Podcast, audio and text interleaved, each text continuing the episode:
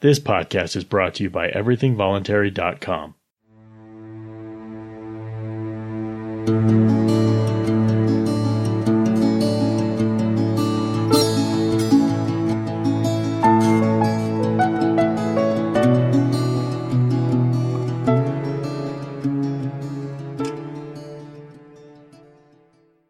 sure to check out and subscribe to my other podcast, Thinking and Doing, where I examine logical fallacy, cognitive bias, stoic teachings, and tips on being better at life.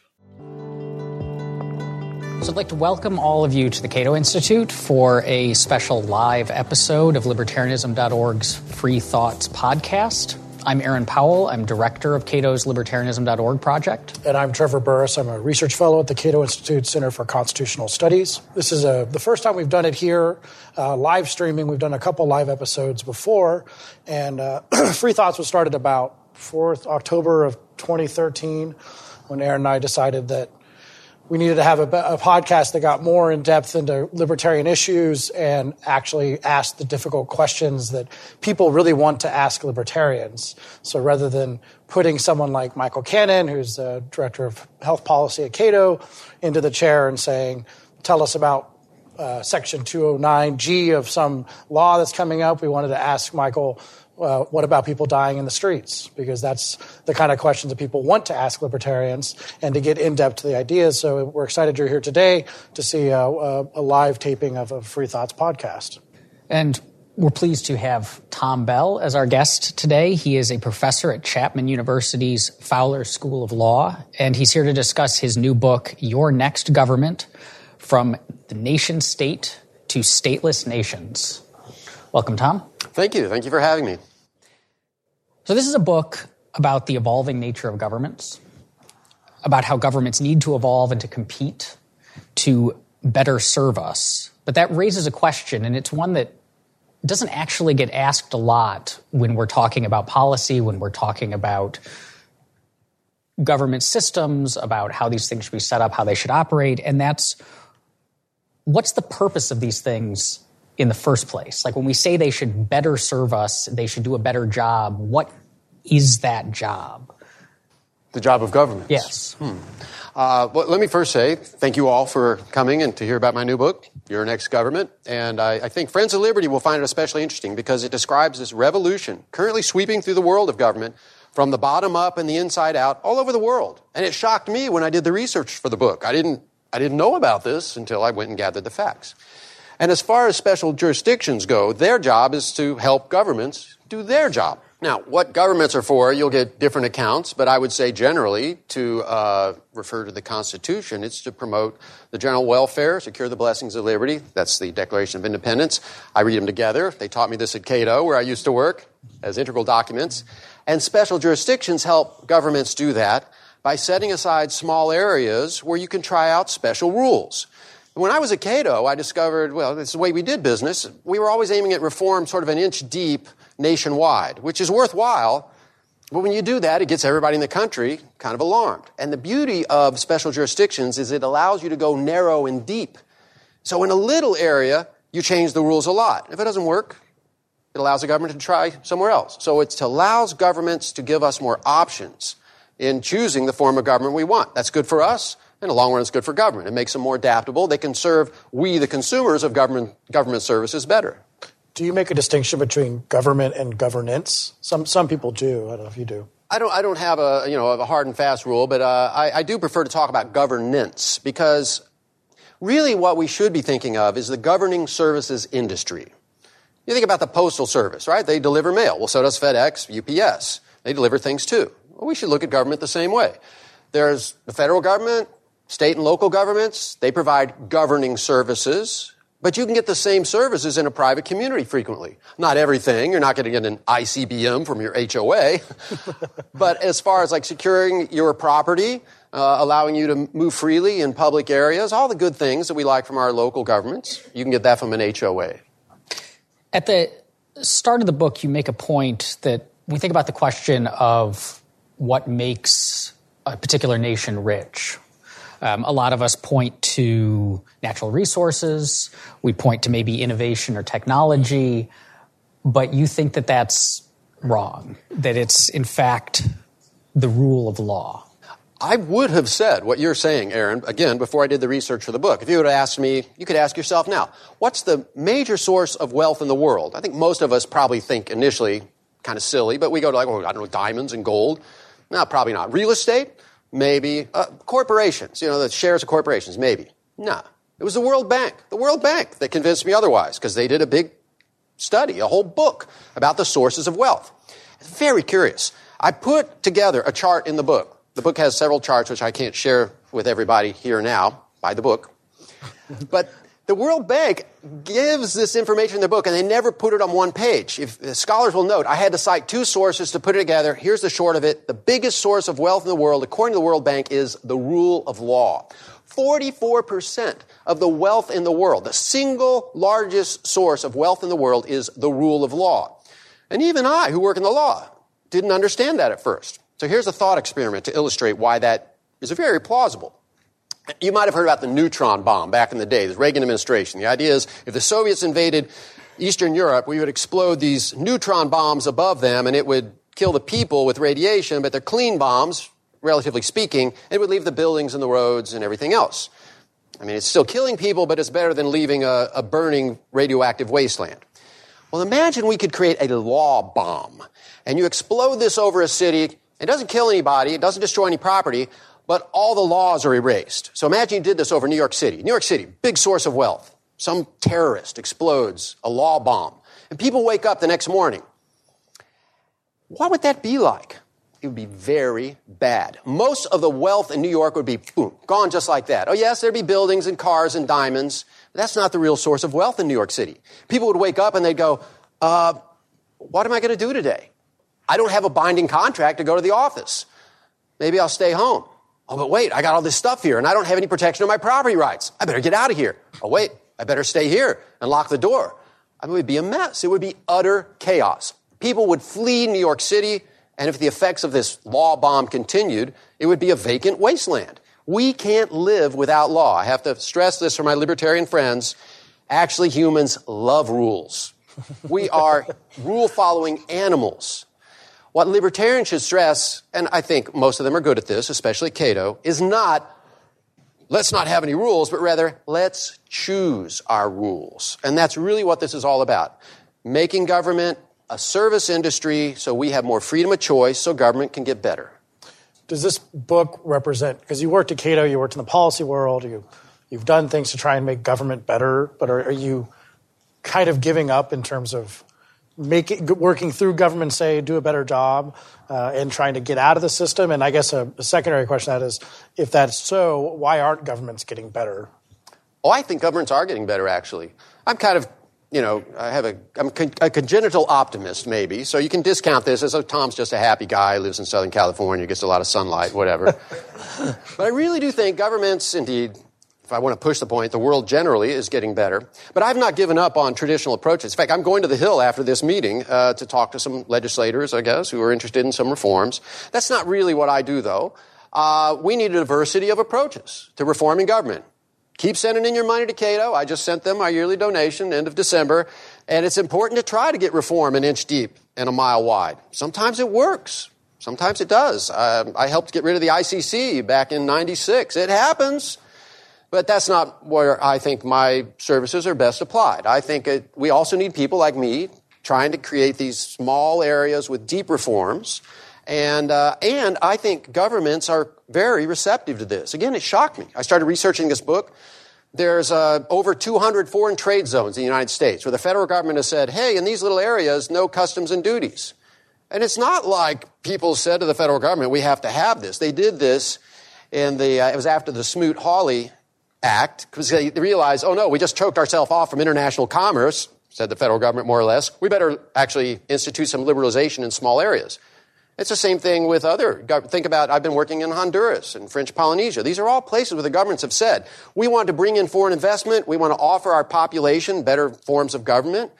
We don't want to reform. We can't reform the whole government. Let's try a small area at, at, once. So, yeah, we need governments. Governments are actually very receptive to this. In fact, I'll say to my libertarian friends, you should not get, you should look at this area of reform. Sure, keep trying that inch deep, mile wide stuff. It might work, but check out this new strategy. It might get you places that the old strategy won't. So, what I've, one of the things I found really interesting about this book was you start with examples of this in action with special economic zones and, and these other real world, we're doing these things, here's competing governments or smaller governments with different rules. But then you you take a step back and you show how these examples and the value that that these efforts have is based on a really interesting and I think powerful f- theoretical framework for understanding what they're doing. It's not just that we're we're doing something willy nilly, but there's there's some meaning and ideas behind that. Um, and so I wanted to ask a bit about that, and I wanted to start with the the idea. If you tell us a bit about monocentric versus polycentric law and how that plays into the the examples given in the book. Sure. So these are the kinds of things academics talk about. The question is sort of what's the, the big theory behind this? Um, this is not the kind of thing lawmakers think about much, and I think we should all be relieved about that. but we academics and those of us here, we can think about this. Monocentric law, it's just a term used in the book. I didn't make it up, but it's the idea is we have one source of government. This is traditional defense of, goes back to Hobbes, of the nation state is we have to have one authority to iron out conflicts between people. Otherwise, everyone will be at loggerheads. They'll settle their disputes with feuds. So it's nice to have a single sovereign over everyone who specifies a law and says we're going to use a metric system and we're going to have property rights and you're going to bring all your complaints to our courts. That's one approach to government. At an extreme, just one sovereign. Um, and then at the other extreme, polycentric law is basically many competing sources of authority, often overlapping, all of which together combine in any individual's life to govern their, their behavior. And I would argue we live, we, we, tend to think that we live in a monocentric government. It's very simple. That's the way the media presents the law to us. You know, federal government. They talk about the president running the country. It's absurd, but it's simple. That's the way we often think about government. But if you really look at the way you live your life, especially in America, there's many sources of law that govern your behavior. Of course, you have local, state governments also regulating your behavior, but that's not the end of it. If you really take the law broadly, as I do, you think about it as really it's the process of governing human behavior through rules. And that includes things like churches. Do churches govern behavior? Are they a source of law? I would say yes, in a very real way. It could control what you eat at lunch today in a few hours. That's basically governing your behavior. So we have, or you're in the Cato building and they say there's a sign here, don't bring food into this auditorium kind of like a local law for Cato. So there are many rules from many sources that every day really govern our behavior. And the idea with polycentric law is let's notice that. Let's celebrate that. Find good things in it if there are. There's some bad things to it. You know, sometimes too many rules, they conflict, it creates chaos. We need to find a happy medium. So the idea is let's look at these extremes, monocentric and polycentric law.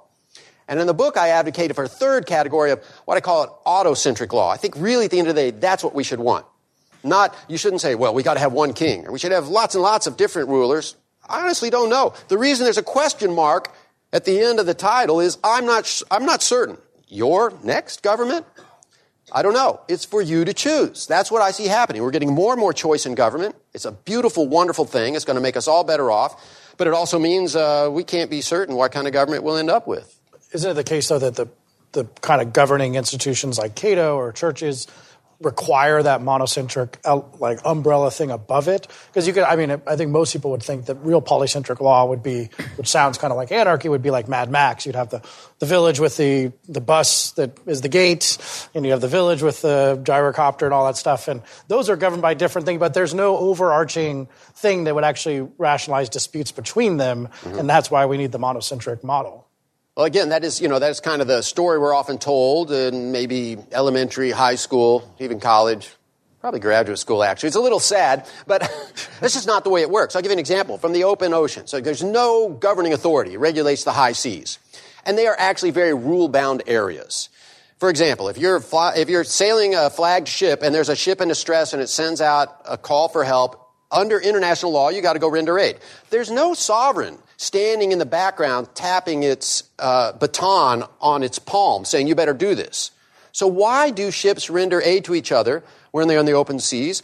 They're bound by international law and international companies that provide shipping insurance. And those international companies have said, hey, you want insurance from us, you're going to have to follow these rules. Oh, yeah, who's going to force it? The UN?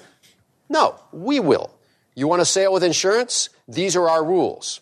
Now, it's true. I mean, if you look at their insurance clause, there's probably a choice of law and a choice of forum provision so that if there's a conflict, maybe they end up in New York City and they apply maybe the rules of the ICID. But, you know, you could do that in private arbitration. You could do it in Venezuela. Oh, not Venezuela, actually. Sorry, I was just, I've been thinking about Venezuela lately. Let's choose a, a working country. Uh, uh, Germany. You could. So, yeah, but it's, it's sort of arbitrary and not necessary. There's a lot of governance that happens without governments. That's the one reason I prefer governance. Then, how does the notion of consent fit into this? Because consent plays a large role in your book. Um, and to a certain extent, your book is just, is almost like a call for more consent huh. in governance. How does this notion of having like one sovereign or lots of sovereigns relate to consent and, and how, why is consent so important when we're thinking about governments in the first place? You're a daring man, Aaron, to ask me about consent. because I have a background in philosophy and, uh, and I risk running on a bit. I tried to keep it short in the book. I'll just say, uh, I think consent is very important. In fact, I think after having debated this with many libertarians, you can make a pretty strong case that consent is and should be at the core of, of libertarian theory, and more generally, the theory of government generally because it's sort of, to me, an ultimate moral value. It's what you will agree to freely, what you will consent to. So that is kind of um, a lodestar, a touchstone for governments, uh, governance, and I think we should, yeah, we should emphasize consent and we should try to make governments more consent rich. One thing I take pains to emphasize in the book is that too many people think of consent as an on-off switch. They think of it as a binary relation. You either consent, you say yes, or you don't consent and you say no. When you work in the law for years, as I have, you realize there's lots of gradations of consent. For example, this is an actual case. Doctors come across a man lying unconscious in the street. He fell off a streetcar in Cotnam versus Wisdom. They render aid. They go, he doesn't survive. But they go to the estate afterwards and they say, you should pay us because we rendered aid. Was there a contract? No, the guy was unconscious. Did they get paid? Yes, they did. Because there's this intermediary form of consent. The guy did not wake up and say render aid, but we say impliedly or hypothetically he did or would have consented. Probably here we'd say he would have consented. So the point I want to make is, as I describe in the book, it's a nice graphic for it, consent comes in different shades. So to some of my cranky libertarian friends, I say, you got to loosen up a little. Too many of them say, oh, I never signed the Constitution, so it's not binding at all. Well, look, I'm sympathetic to that line of argument, but I just don't think it's realistic. And, and it locks you in this position where you have nothing to say about improving government. I didn't sign on the line, not consensual, not for me. Governments come in different flavors with different degrees of consent. And the goal is to kind of climb this ladder of consent. Recognize the imperfections of our government I'm the first guy to do that. But don't give up on it. We can make government better if we keep trying to make it more consensual. And special jurisdictions, special jurisdictions can help us do that. Because when you move to a special jurisdiction, you're choosing to move there. When you're just born in the United States, as I was, I didn't really choose these laws. It just kind of, I stepped into them. So consent is a matter of degree and more freedom in choice among governing systems can help us increase the amount of consent in our lives, and that is a really good thing. Is there a relationship then between the size of government, maybe in terms of its its scope and powers, but also in terms of geography and consent? Because you said so, we have more consent if there's a you know a special economic zone and we can choose to move into it, but for a nation as large geographically as the United States, I mean, you, you mention, I think, Hume's criticisms of the like love it or leave it notion of consent, that it's awfully hard to move out of the United States. You're giving up your career, you're giving up your family, you're giving up the culture that you know. So is it does there come a point where basically governments become too big for meaningful consent to really function within them? That's a good question. Um, I would say there's a correlation, but it's a loose one what I, I if, if, I had a, a, a blackboard, I would stand up and start charting this out. But I think there's a trade-off between size of government and how much government does. For example, I think most people could uh, agree to a world government if it only did one thing and it prevented evil people from hurting innocent people. And maybe we narrow that in a little bit more. You know, you could say something like no shooting of children. How's that? If that's all the government did, we'd feel okay about it. Whereas if it's a very small local government, suppose you live in a, a commune, they tell you what to wear, what to eat, when to pray. Not for me, could be for you. That's okay. It could be oppressive to me, but you chose that. You moved to that commune, that's fine. So it seems to me each type of government could be equally valid, but generally the larger governments, because governments tend to metastasize and grow too big, they tend towards doing too much. But it's not a problem with bigness per se. It's a problem with bigness combined with how much they try to do. We did this though with the American experiment. I mean, we could say that before that we had very un- non-consensual governments, and we, since that we've had many non-consensual governments. But what we did in America, we wrote a constitution uh, and then sent it out to the people to be debated by popular ratifying conventions, some of which had larger rules of suffrage than even voting at the time, uh, and that was about as good as you could ask for uh-huh. in, a, in a realistic procedure to get consent so why would we use the American model as, as sort of a model of consent in that in that fashion? I'm a big fan of the American model, and I think, as you said, you said it uh, so well, Trevor. That was, you know, the, that was state of the art in its day. I mean, more than we realize. Uh, it's just amazing, shocking. You go back and you realize what the founders had as their precedents. And there was a little bit. They looked at the, the Swiss model of government. They actually looked at how the, the Iroquois and the Indian nations governed themselves. They looked at how the Covenanters, these religious groups, would get together and agree to their particular religious community's rules. But really, the founders did some radical stuff. Yay. But we can do better now. And to my libertarian friends who have this, this kind of hero worship of the founders, I get it. But you know, I feel like they're kind of stuck in that era. You should take the spirit of the founders. Really, to me, they said, let's do as much as we can to make this government as consensual as possible. And wow, they did a great job. But we could do better. We could learn from their precedent. And we now have technologies that they didn't have. I don't know what they would do today, but I think if they were here, they would probably be very proud, probably also appalled at what we've done with their experiment. But they, I think, would say, you know, let's keep pushing forward. Let's make an even more consensual form of government. I think that's possible and it would be a good thing.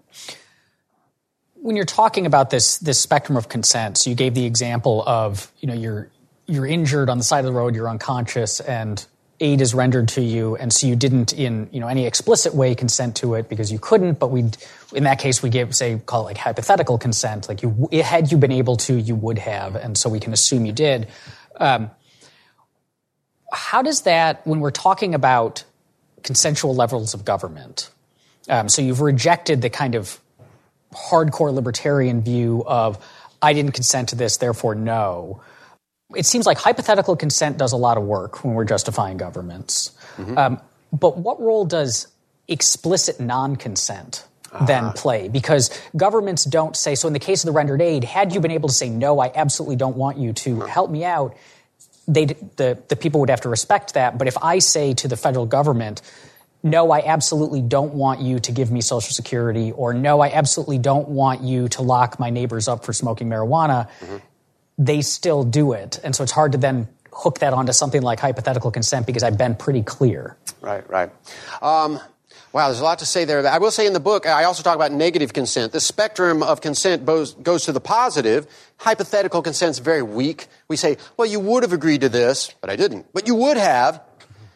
But it, and it gets stronger to express consent. I agree to that. And it, negatively, you can say too, oh, I, you would never have agreed to that, would you? And you might say, well, I did. And you can have, you know, hypothet- you can have non-consent expressed. So all this is on the spectrum, and I would say with regard to the conflict between hypothetical consent, you should like this government. You would have agreed to it. And express non-consent, I don't like it. I think the express non-consent generally should win out. I'm going to say general here because I'm a lawyer. I like caveats. if someone says, you know, the rule I don't like of your government is I don't get to steal stuff and hurt people, I don't agree to that. You'd say, well, you better scram because we don't want your type around us, civilized people. So there's limits to this, but I would say what we should try to do, since you're right, uh, you're, you're right, Aaron, that most of the time people use hypothetical consent to justify the jurisdiction of the United States. They just say, well, you know, you would have agreed. Or maybe implied consent, love it or leave it. I think there should be room for people to say, I want to opt out of that Social Security thing, not for me. I expressly don't consent. And our government would be more justified. This would make our government better philosophically, not just practically, but we would feel prouder and better about our government if people could say, that's not for me, I want to opt out, and we should do that as much as possible. I don't know how far we can take this. I think Social Security, certainly, that wouldn't be that hard to say to, you know, have people opt out. In many other areas, people should be allowed to opt out. So let's keep pushing that so people can express non-consent and have that really be effective. If we did that, it would make the remaining government more justified. We'd be more comfortable in saying, yeah, Social Security is a good idea because the people that are in it are here by choice. They didn't opt out. That's not what we have now. I wish we did. You make an interesting claim uh, when you discuss the Constitution, which seems to apply to pretty much every government on the planet, that you can treat those constitutions like, quote, a legal document that most resembles a standard form agreement offered by a large, powerful, unnatural person to its many relatively powerless individual subjects. Now, having been to law school, and Aaron also went to law school, uh, this sort of tr- contractual uh, difference of uh, force and, and, size of the parties, which creates a problem uh, in many contractual situations it seems that when you talk about things like HOAs, which you bring up as a possibility of a form of governance, and you bring up Highlands Ranch, Colorado, which is right next to where, where I grew up in Parker, Colorado, which is a, in Highlands Ranch, is just a massive growing blob of tract housing, and you kind of cite that as a private community. Mm-hmm. But I can guarantee that if you went up against the Highlands Ranch HOA, they would beat you into a pulp, uh, like most HOAs would. So uh, that's same, not literal. You don't mean I mean, not literally beat you into a pulp. Right, not literally. You would not have pink flamingos on your yard. You would not be able to paint your house the color you want. Right. Uh, isn't the way to interpret an HOA contract very similar to what you say here? A very large group of thing against an individual, and we have this huge negotiating power differential, so we should invalidate those contracts too. Well, uh, you're asking a contracts again. You yeah. too, Trevor likes to take risks. He's asking a contracts professor about uh, adhesive agreements. I'd say it's a question of degree. Um, it is true the HOA has more bargaining power, I guess, than a homeowner. Although apparently there's a nice neighborhood right next door to Highland, Colorado. You don't like it, you Highlands Rancho. Yeah, you can you can just stay one mile away. So, you know, how much power do they have? But once you agree to those rules, as I understand it, I've lived in HOAs, they're pretty strict about it. You don't have the same choice, though, with regard to the federal government. You can't move one mile away and say, oh, no labor code for me, thanks. I'm just going to move, you know, over to Maryland where you don't have it. It just doesn't work that way. So it's a question of degree. But, I, but you're certainly right, and I'm glad you told our listeners and our audience about my approach to the Constitution. Um, basically, I think we should look at it in a way very much akin to the way courts already look at standard form agreements. If you sign a rental car agreement, you know, for, for something and there's some fine print in there or, you know, they ha- you have a dispute with them, courts look at it very skeptically. They don't have as much skepticism, it seems, with, um, oh, that's right, their employer, the federal government. Federal courts don't seem to be quite as skeptical about and by the way, I bring that up because here's the thing. Let's go back to the rental car agreement. So this is a question of degree. Some of these standard form agreements are more oppressive than others. It depends on a number of circumstances. Any court would tell you this. But I just got to point this one thing out because it kind of makes me grind my teeth. Suppose you signed this rental car agreement with Hertz, say, not to pick on Hertz, but just Hertz rental car. And they had a clause in there that said, if you have any disputes with us, it's going to go to private arbitration. Okay, it's pretty standard. Oh, and the case will be decided by the CEO, CFO, and COO of Hertz. No government court would uphold that provision. Any government court would say, that is facially unfair. There is no way you have to go to that arbitration. Case closed. Bang. Next case. First Amendment case. You're suing the government? Oh, yeah, I'll hear that. this is the same judge when they she looks at her W2 it says US federal government and she is now going to hear the case against the federal government. I know what you're thinking. You're thinking probably the same thing Hobbes thought. We have to have an independent party to resolve these disputes, someone who's objective. Agreed. But it doesn't have to be the government. So here's my proposal made in the book. I call these citizen courts. Anytime you, me, anybody who has a case against the federal government or state government, any government, it should go to arbitration, private arbitration. It shouldn't be in government courts. No government court would let the private sector do that, but they got a special rule for themselves. And if you're wondering how you do this, it's actually pretty simple. Suppose I have a fight with Aaron. He chooses an arbitrator. I choose an arbitrator. Those two arbitrators choose a third arbitrator. That panel of three judges is pretty objective. It's balanced. I don't know why we don't do this for cases against governments. I like to think it's because no one suggested it before. Problem solved. All right. So I hope you guys will hop on that. I'm an academic, but some of you make things happen. Please fix that problem because that's one reason the American experiment has kind of gone in the ditch. Courts have driven it there over many years because time and again you got government employees deciding cases against the government and what do they do time and again talk to some people here in the building who do con law they'll tell you the trend is bad and it's not getting better and it won't get better as long as you have that non disinterested judging. The judicial power of the United States shall extend to cases and controversies arising under the Constitution of the United States and its treaties and statutes. So that's why we do it. Oh, that says the courts can decide the cases. There's nothing in there. I looked at that that says only those courts can decide those cases. And indeed, federal courts often use arbitration. This is quite common in some civil disputes. In fact, many government systems say, please go take your, go try to mediate. Oh, you didn't mediate? All right, go arbitrate they keep pushing off much litigation. Oh, but if it's a First Amendment case, it comes straight to the government court. I don't see why that's necessary. It's not in the Constitution. It's not good policy. It needs to be changed. So before we turn from theory to practice, I hope you can indulge me with one last theory question.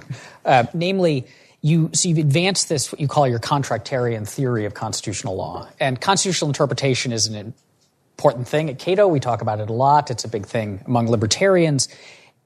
And so to get at what that contractarian theory looks like, I was hoping could you maybe tell us a bit about how it's different from two of the other big schools that you discuss in the book, um, with originalism and living constitution. Oh, thank you, Aaron. this is an issue on which I'm almost all alone.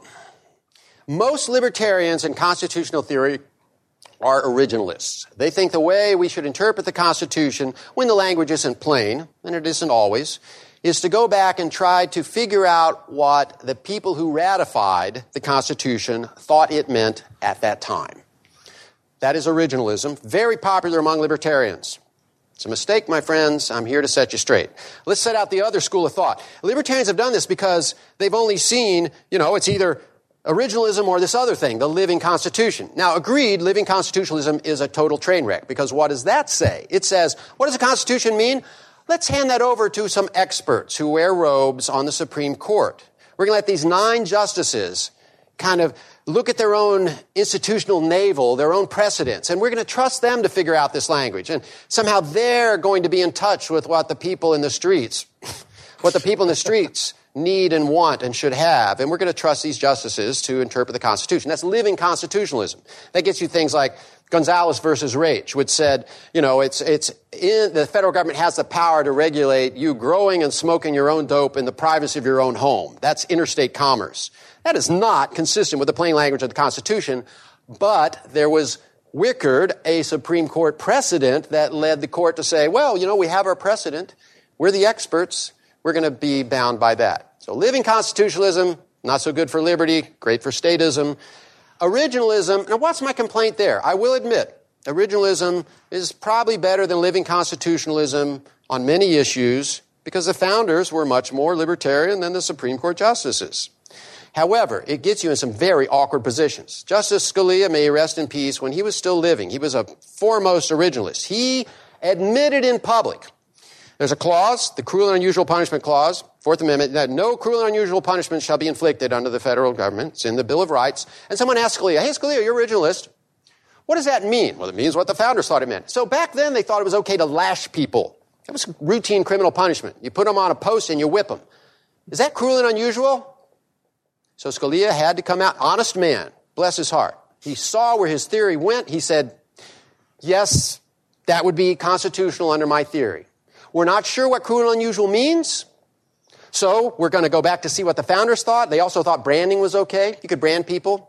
Now, maybe some of you think that's okay today. I think most people in America today would say that is sick. There's no way we're going to do that. Originalism, Scalia said, yep, yeah, that's constitutional. It's stupid. He, he was quick to add. I'm not advocating that as a matter of public policy, but it's in the Constitution. So that's a problem with originalism. The founders didn't agree with us on many things.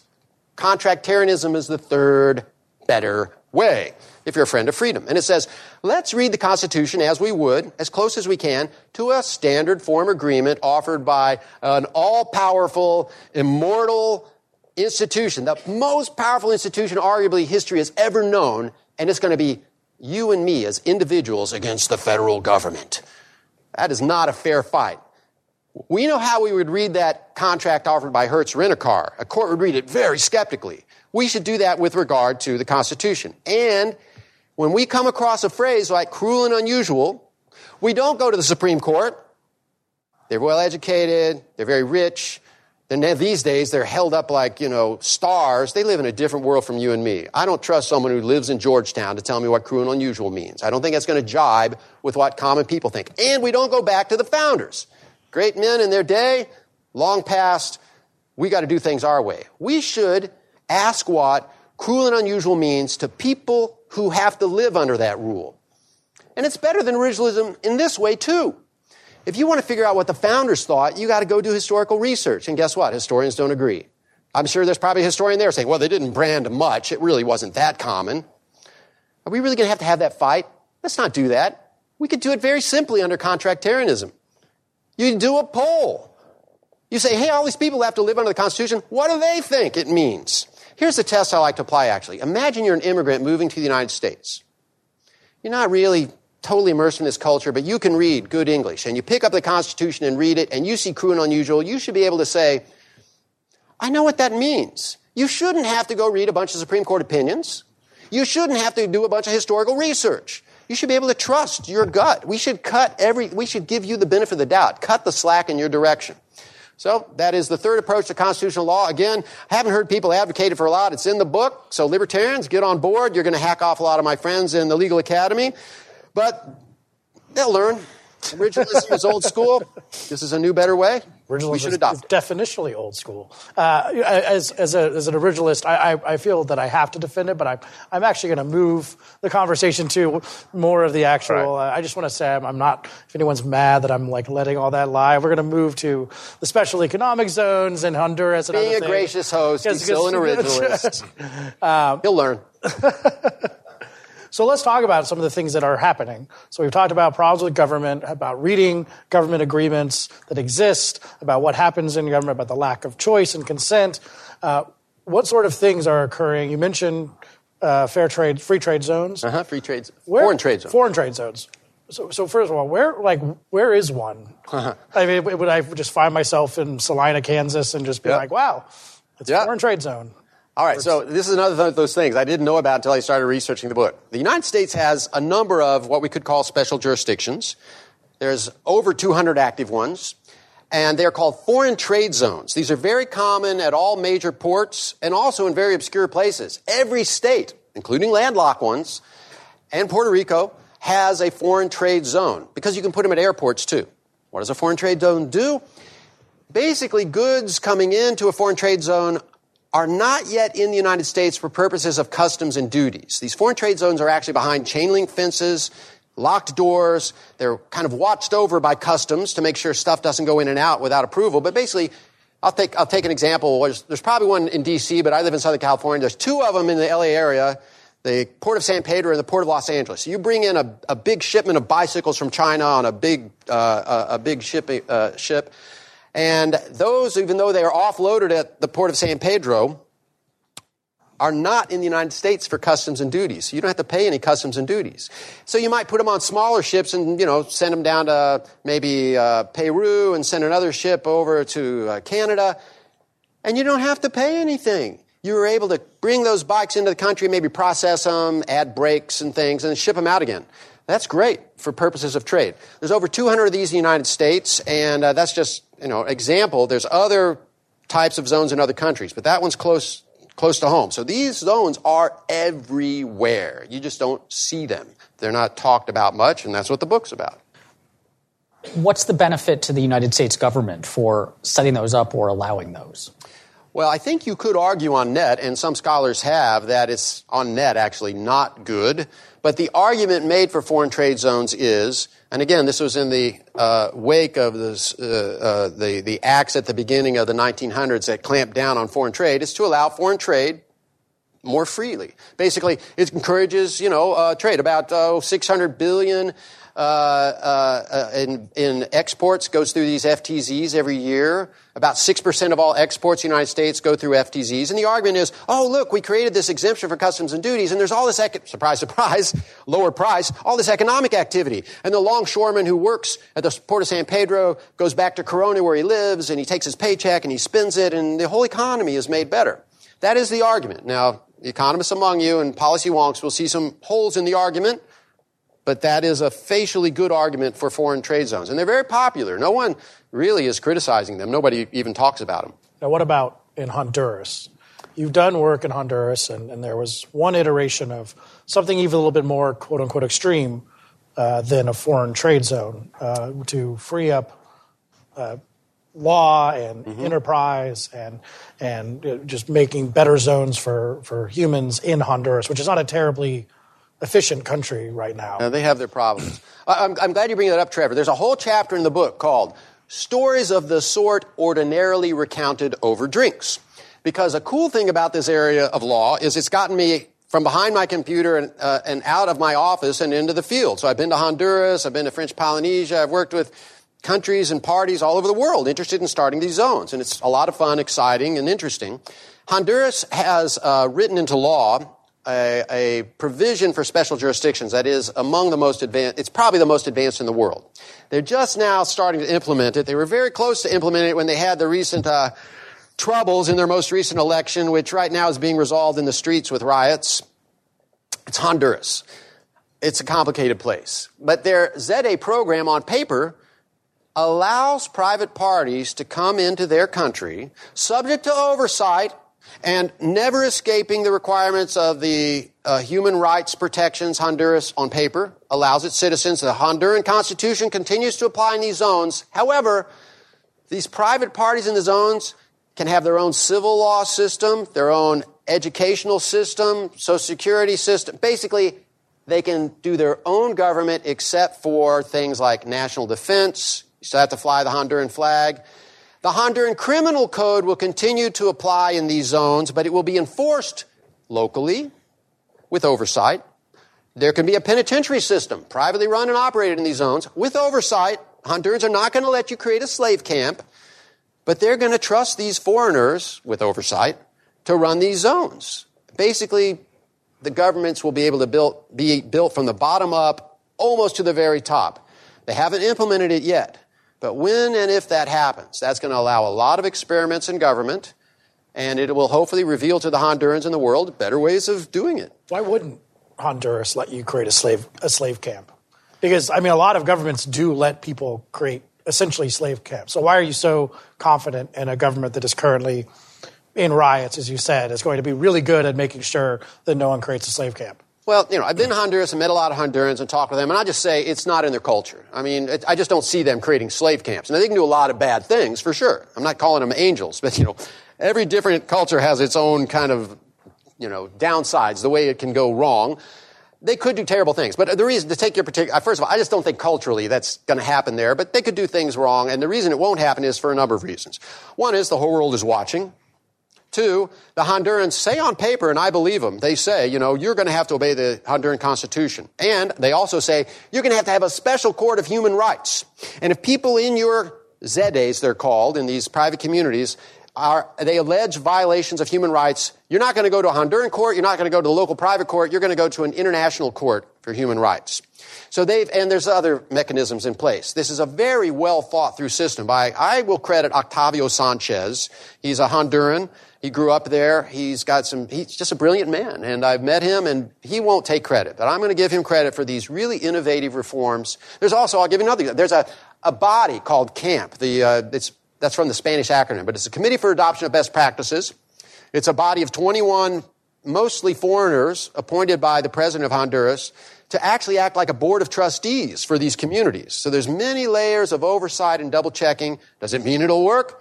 I don't know. They haven't done it yet. It's an experiment we're trying. They, in good faith, have tried to, to set up a system where rights will be respected and people can live in peace and generate prosperity. And I think it's worth a try. I won't pretend they have it all figured out, but they're way ahead of everybody else. So then let me ask, I guess, a variant of my, my prior question. Um, these, so what you're describing in Honduras, there are similar things in other parts of the world where government has carved out spaces and said you can use different economic rules here, um, different fiscal rules here.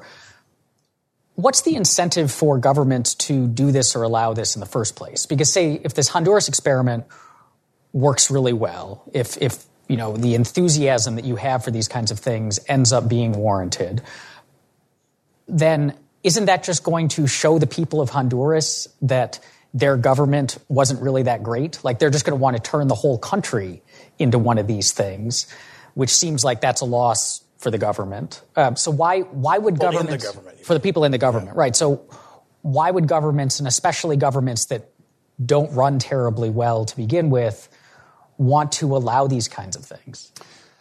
Good question. Um, well, let's use a couple examples. Foreign trade zone. Why did the United States decide? Initially, they said, we love customs and duties. We get money from that. Why would the federal government back off of that? Because they see other gains. They see that, oh, well, we'll actually come out ahead in tax revenues, maybe, because we'll tax the income of that longshoreman when he goes back home in Corona. Maybe they sat down and ran the numbers. That's possible. In Honduras, there, the problem is getting foreign investment. And Honduras, you know, you got to be realistic. You work in Honduran government, I imagine they had conversations a bit like this. Boy, I wish we had more foreign investment. Me too. Why aren't we getting it? Have you looked at our, say, our, our murder rate lately? Yeah, it's pretty bad. and our, nobody trusts our government. Why is that? I tell you, everybody I talked in Honduras, everyone, from the guy in the street to the government official said, this is what they told me. Everybody, you can't trust the courts. They'll throw the case to whoever pays them the most money. That's why people won't invest here. This is happening in a government office. They're having the conversation. Well, how do we get that foreign investment? We're going to have to let them do something different. It's not like governments are eager to give up power, but it's really, if you set it up right, a way that the governments themselves see they can come out ahead. We'll have more tax revenue. Ultimately, at the end of the day, we'll have more power by setting aside these small areas where we actually ease up a little bit. Now, you might, and you should, ask, well, what happens if that's a big success and it takes over? Some people in government say, that's actually what I want to have happen. I've been trying to reform this government from the inside forever. There's lots of good people in government want to make it better, and they can't. Because it's hard to change government an inch deep, a mile wide. But when you have an experiment that works, we'll use the Chinese example, Shenzhen. You know, they're literally dying by the millions, tens of millions under Mao. People are eating grass, they're eating each other. Communism doesn't work. They look over the fence at Hong Kong and they go, they have among the highest per capita incomes in the world, and they're just as Chinese as us. Same language, same people, same climate. That is China with what?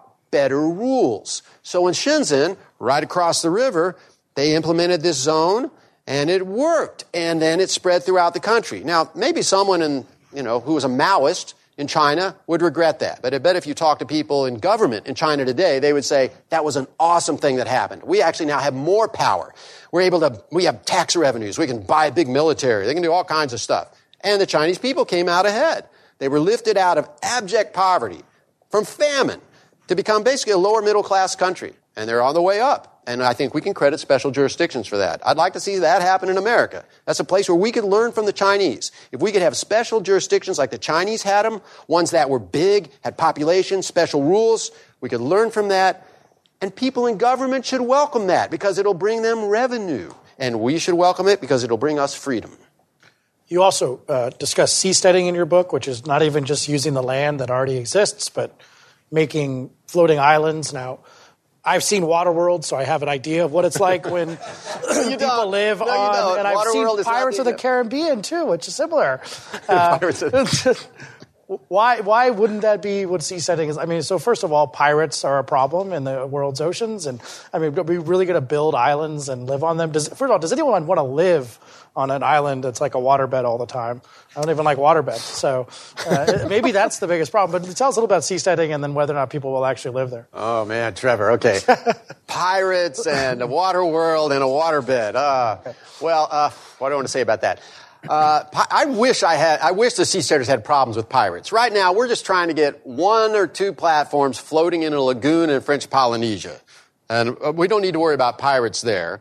Um, and you also are not going to need to worry about the waterbed effect. We got our engineers working on these platforms. They're big. They're like the size of football fields, and it's going to be in a lagoon a, a nice lagoon. I've actually gone scuba diving there. It's got coral and everything. It's really nice. Um, yeah, so I wouldn't worry about that. Uh, uh, seasteading, I'd say right now we're taking baby steps towards the ultimate goal, which is being on the open oceans, flying our own flags, and being really free. That's not going to happen tomorrow. Maybe then there'll be pirates, but look, I mean, what's going to happen if you're on the open ocean and this is your home? you're going to have some pretty big caliber machine guns if you're worried about pirates. You're going to Waterworld, yeah. What? Well, well yeah, they didn't do it very effectively in Waterworld, did they? I mean, I, am guessing from what I saw at Universal Studios, they have like a Waterworld show there. It looked very violent and explosive. And that's about as credible, frankly, as Waterworld as a source. Anyhow, I, I don't worry much about that. But if you worry about that, I'll say, let's revisit this in 15 years. If you're worried about pirates and Waterworld, we're so far from that. Please, let's just try to have a few floating platforms in a lagoon in French Polynesia in a special jurisdiction and see if we can get the, some of the technology ironed out and a little bit of the governance and baby steps. You know, we'll get to that bigger, uh, the bigger issues that come with more freedom later. I hope we do. But right now, it's nothing to worry about.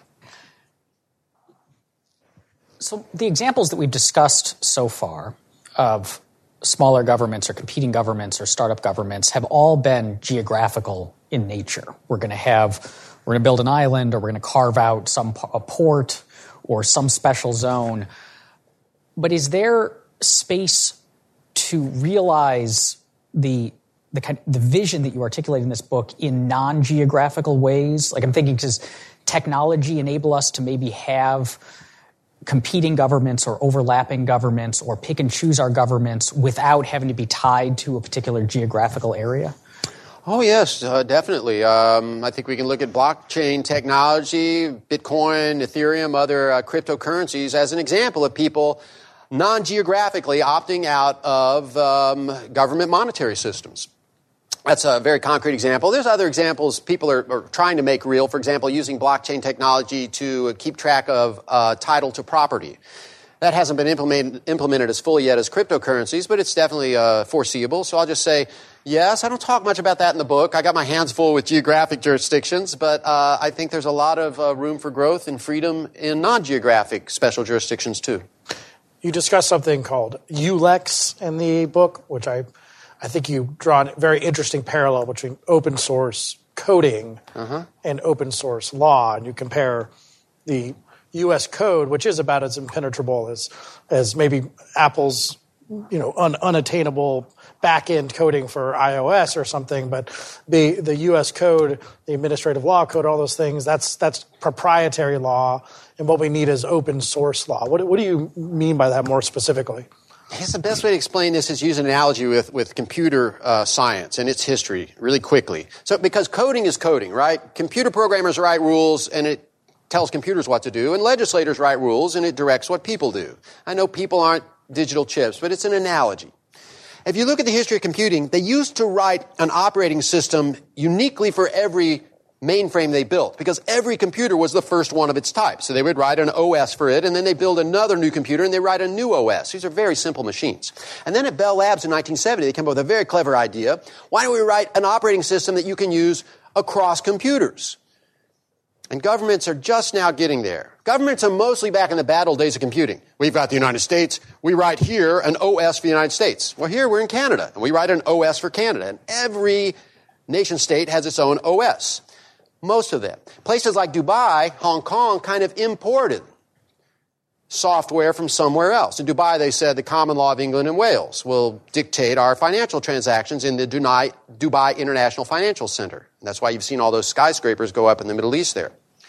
So what ULEX does is it takes that evolution one more step. Computers went from that, from, from operating systems that operate across computers to open source software. You got proprietary software, Microsoft Windows, Apple's OS, but open source software kind of lays open the code and says, here it is. Anybody can read it, anyone can use it and download it, manipulate it. And that's what I've tried to do with ULEX. Collect a bunch of legal rules, lay them out. I'll give you an example. You want to have contract law in your special jurisdiction? You can use the restatement second of contracts. This is put out by the American Law Institute, a private body, not a government body, and it basically sums up the common law of contracts in this really neat little package. And I just took that off the shelf and plugged it into my legal code for contracts. When I needed torts, I used the restatement of torts. When I needed corporate law, I used the model uh, Commercial Business Association Act, which is the majority rule in the United States. So basically, ULEX tries to do for governments what open source software like Linux, which by the way is the most popular OS in the world because it's on your Android phones, Linux has done for computers and smartphones.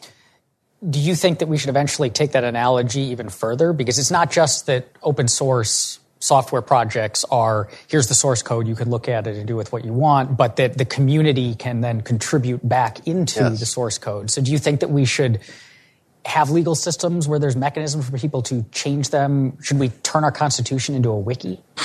absolutely. Absolutely. We should have something. If you know about GitHub, people play around with software on GitHub and it allows you to have a piece of software and then people do little branching things. And well, you know, I don't like this part, I'm going to change this. And then people do variations on that. And it's all documented very carefully so you always know what version you're using.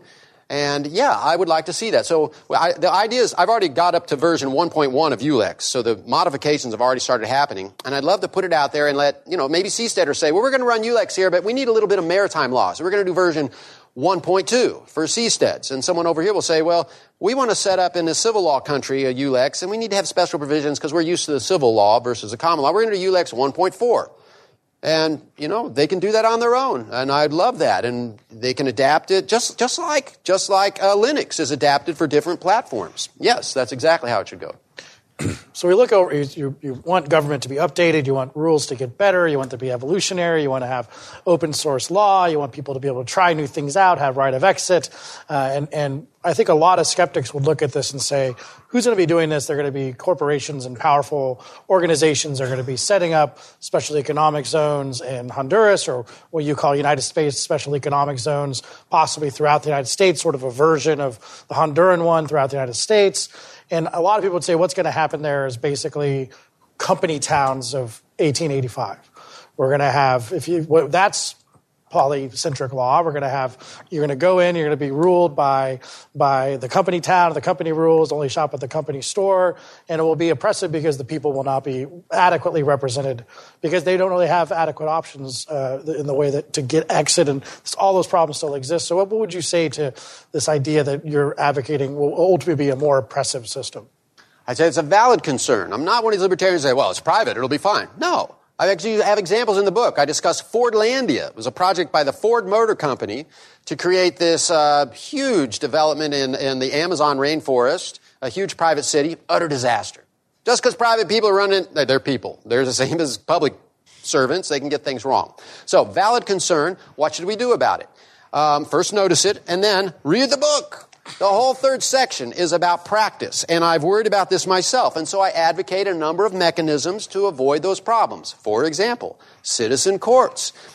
We got to set these organizations up so even if a corporation is running the town, when you have a fight against the corporation, you don't go to their courts. You have an independent adjudicative body. Freedom of exit.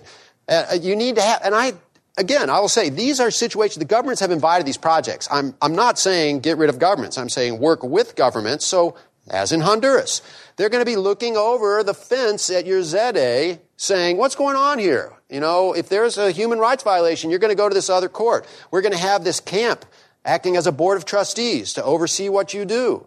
You can't have your own criminal code. You can't throw people in jail because they have the wrong religious views. That's not in the Honduran criminal code.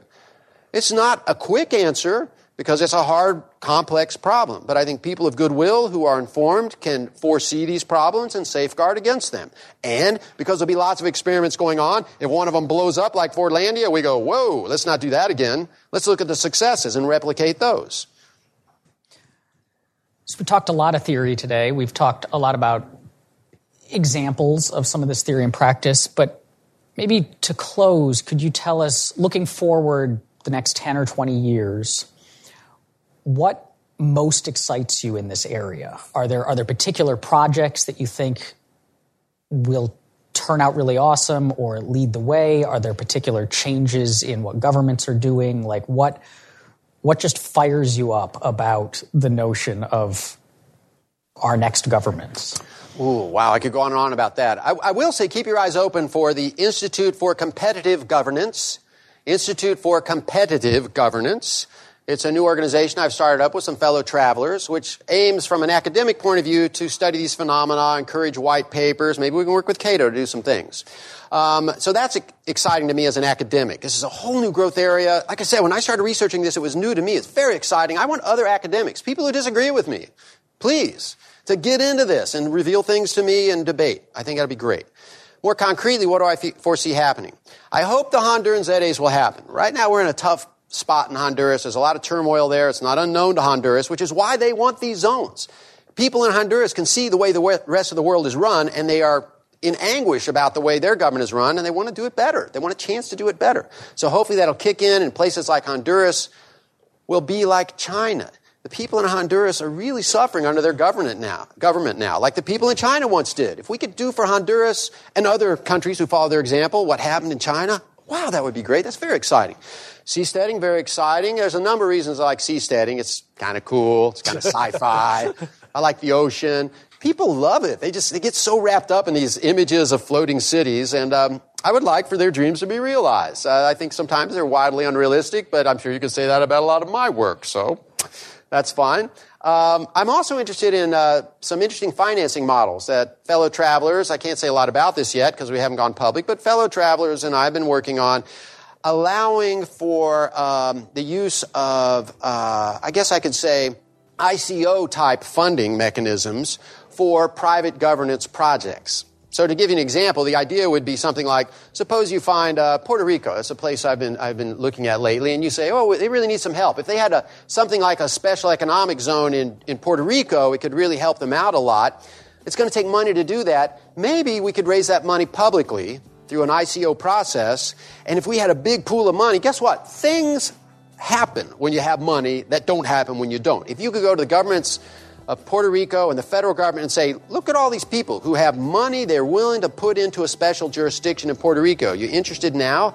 That would make things happen. That wasn't available to us in the past. These new models of raising funds can let us tap a lot of people all over the world who would like this for, for both financial and ideological reasons to happen.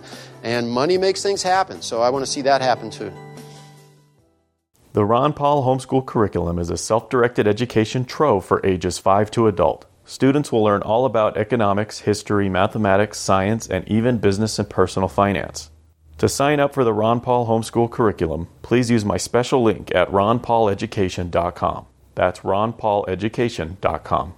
Please consider supporting this podcast and everythingvoluntary.com by visiting patreon.com forward slash EVC or paypal.me forward slash everything voluntary. Thank you.